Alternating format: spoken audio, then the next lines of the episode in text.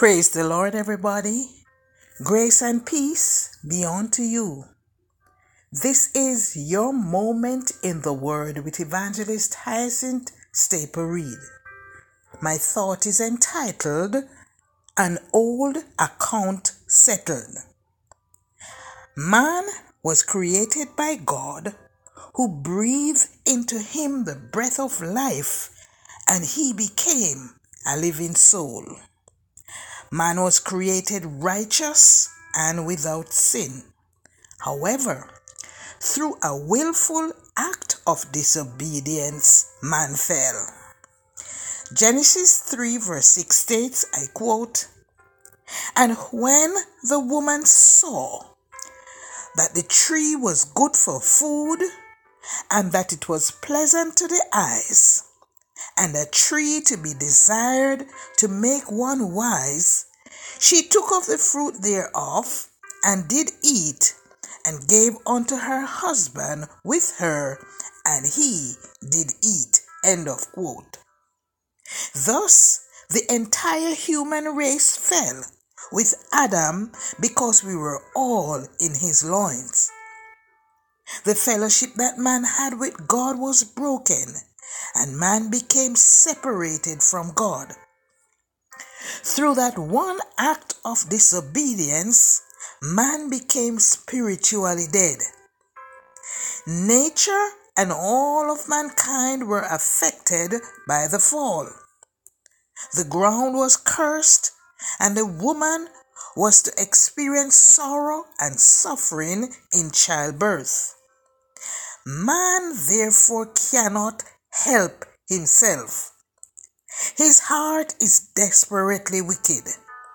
His understanding is darkened, and he is filled with unrighteousness. Man is also corrupt from the crown of his head straight down to his feet. Man therefore has a sin account that he needs to settle. Sin is rebellion against God, and only God can help him to settle this account. Man needs a savior. Sin can no more exist in the presence of God than darkness can exist in the presence of light. Therefore, to stand before God in self righteousness would be to invite our destruction. The psalmist writes in Psalm 130, verse 3, I quote, If you, Lord, should mark iniquity, O Lord, who could stand? End of quote. Since man is a sinner, he needs a savior.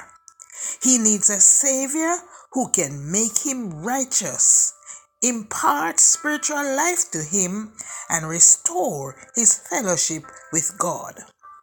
My friends, through the acceptance of the redemptive work that Jesus Christ performed at Calvary, every man can settle that sin account.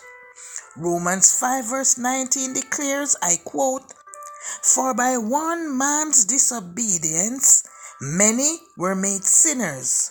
So by the obedience of one shall many be made righteous. End of quote. Man must recognize and acknowledge that he has a sin account that he needs to settle.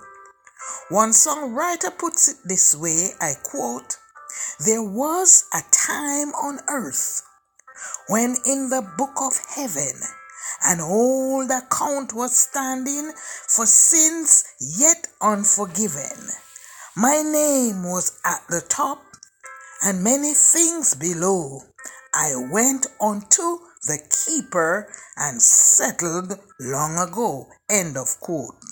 Friends, Jesus Christ went to Calvary so that mankind can be made free from the bondage of sin. Jesus gave himself so that man's sin can be forgiven. Through his shed blood, we are redeemed from the agony of sin. Today, our sin account can be settled because there is forgiveness with God. If God could not forgive us, we would flee from Him in terror. We need to ask God to forgive us. We need to be saved. On the day of Pentecost, after the Jews heard Peter's speech, they asked what they should do to be saved. They all had a sin account which they needed to settle. Peter responded to their question in Acts 2, verse 38. It reads, I quote, Then Peter said unto them, Repent and be baptized, every one of you, in the name of Jesus Christ for the remission of sins, and ye shall receive the gift of the Holy Ghost. End of quote. My question is, have you settled your account? Are your sins forgiven?